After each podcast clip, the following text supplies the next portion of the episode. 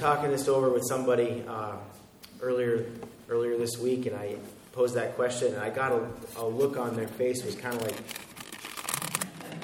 "What? what are you talking about? What is our sense of God's fairness?"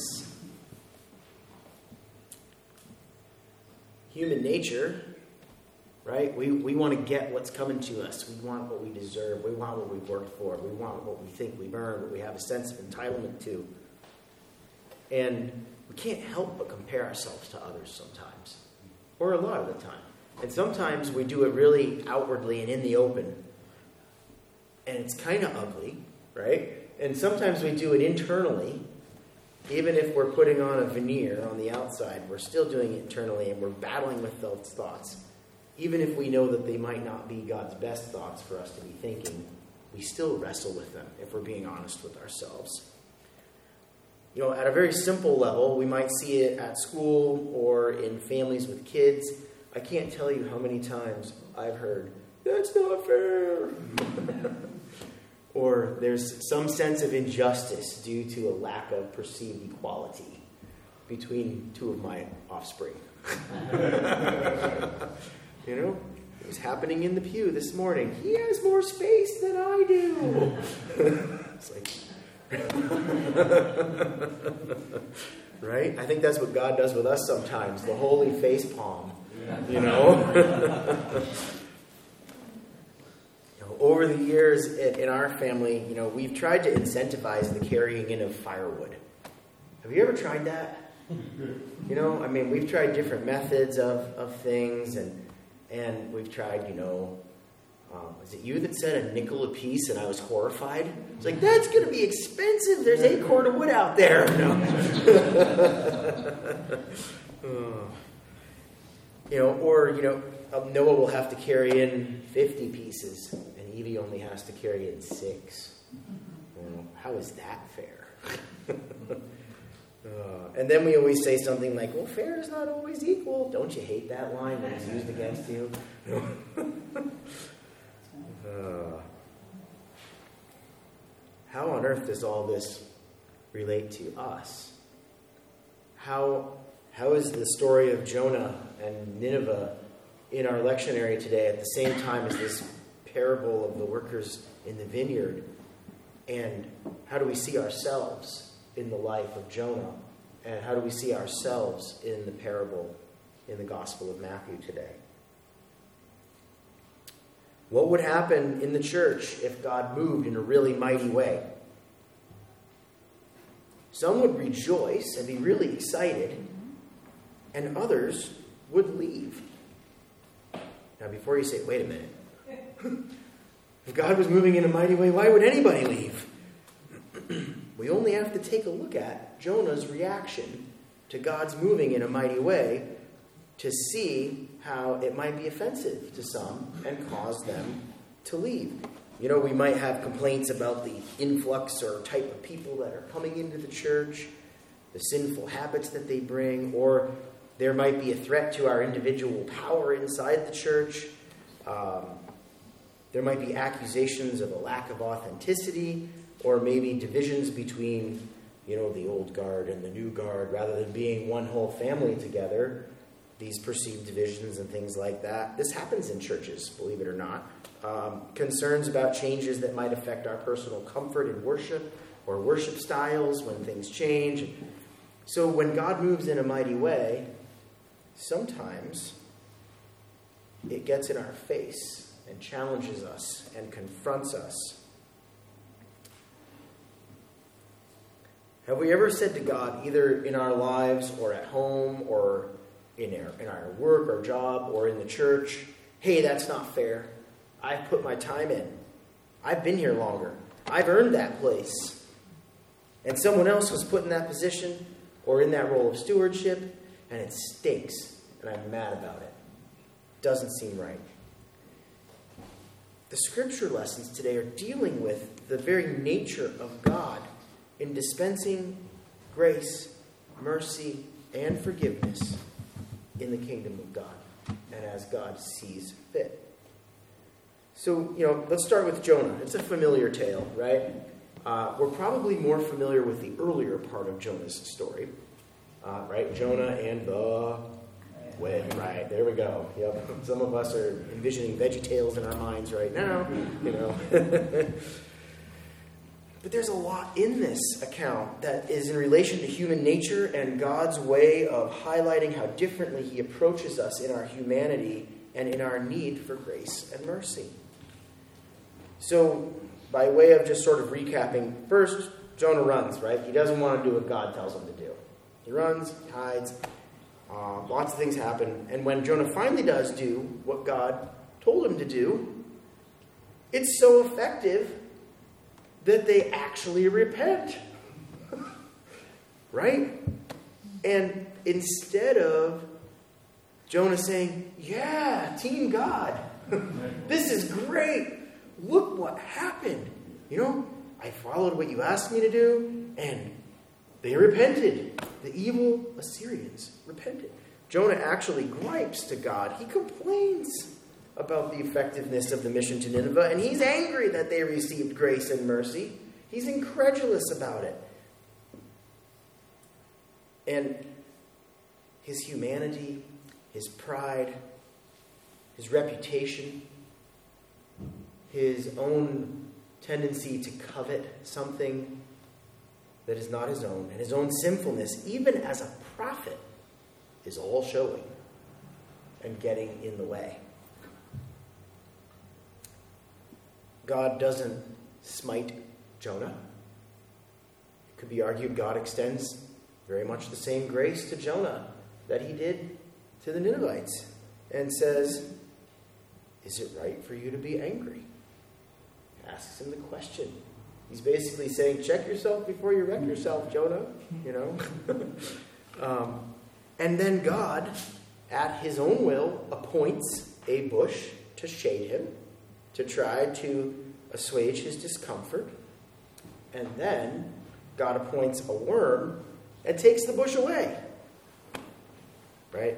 We're probably thinking, the Lord giveth and the Lord taketh away. Blessed be the name of the Lord right? And then there's this east wind, and then the sun beating down. But God's point was not cruelty, but was to teach Jonah you are concerned about that bush that you didn't even labor for. You had nothing to do with its growing.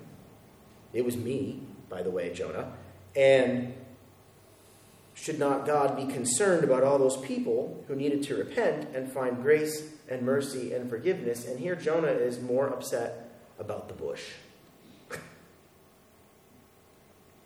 It all belongs to God, and it's up to God how to manage His own grace and mercy, and how to give it, and how to hand it out, and how to distribute things. So Jonah cares more about the plant than he cares about the people. And bottom line, Jonah refused to see these Assyrian sinners in the way that God did. Even though he was a prophet, even though he had the message, and even though he saw God move mightily, he was upset about it. God saw these people as worth saving, even though they didn't deserve it. We are challenged to see others the way God does and to extend the same grace to them which we have received, or we find ourselves in the same place, being like Jonah, sitting there, complaining to God, brooding over our bruised ego.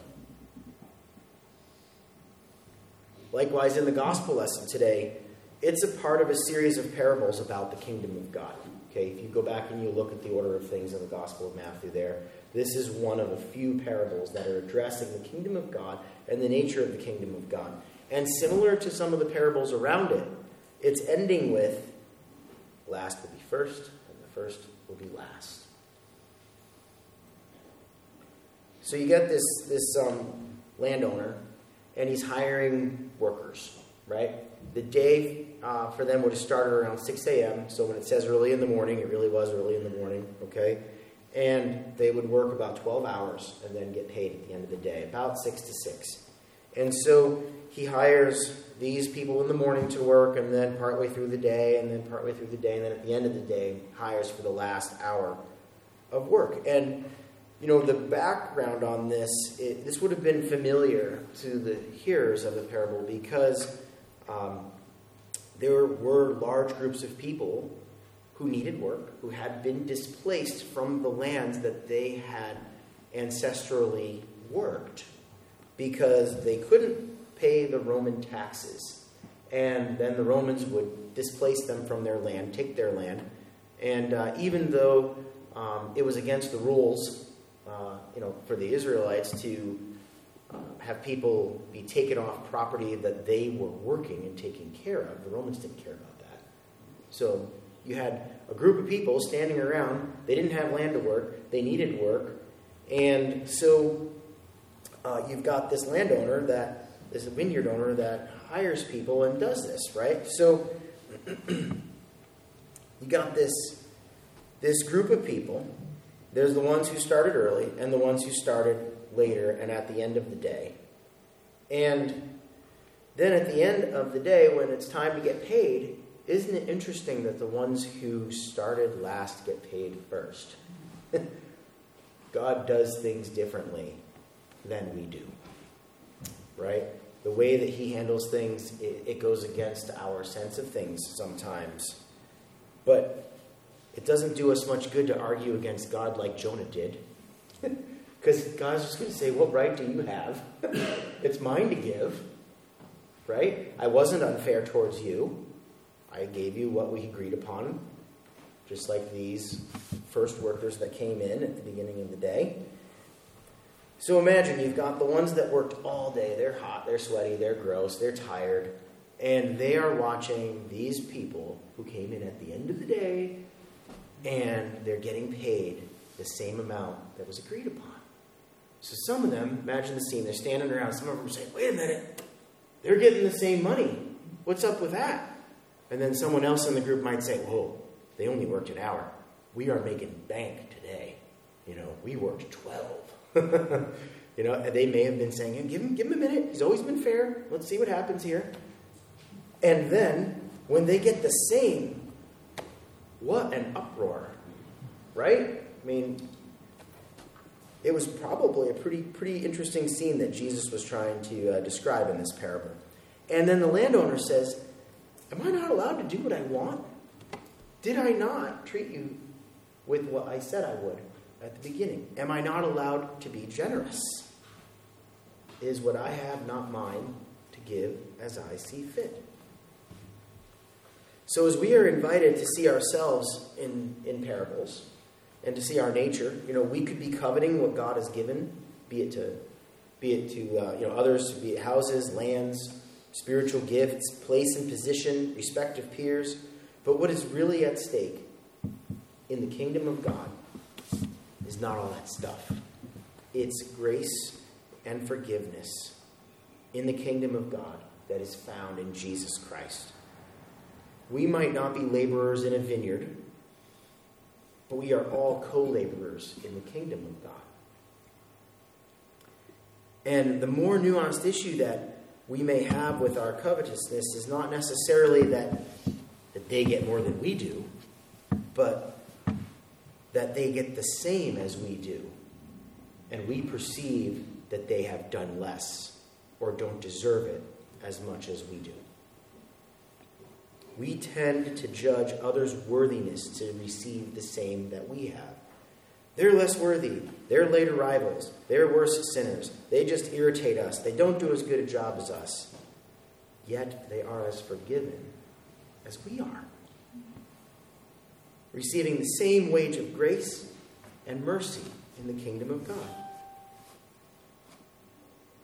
Because of this, we might tend to covet God's power to forgive and to control, at least in our own hearts, who is forgiven and how and how much. This comes across in our attitudes towards one another, how we treat them internally or externally, how much patience and grace we may or may not extend to them. The last are literally the first to be paid. How is that fair? There's that concept again fairness. Fair. It's not fair. I'm reminded of the, the thief on the cross. Consider how the disciples who were there at the crucifixion might have felt or what they, they might have thought. I mean, outside the fact that Jesus is hanging there on the cross in front of them. Um, but this thief, he didn't walk with Jesus. Right? He didn't log the long miles hiking through the, the desert. He didn't see the 5,000 fed. He didn't have to wrestle with the fact that there wasn't enough, but there was this miracle that, that did it. He didn't have to question, ask all these hard questions of his own faith. He didn't, he didn't have to experience the uncertainty of leaving everything behind, leaving their father with the boat and the nets, and sacrificing everything to follow Jesus for those years that they had. Uh, he didn't have to experience seeing Jesus' betrayal and arrest and being afraid that they were going to get caught up in that net too. He hadn't put in his time. And yet, here he is, in his last breaths, and in the very last hour of his proverbial workday, his life, being received into the kingdom hearing beautiful words of assurance that he did not deserve.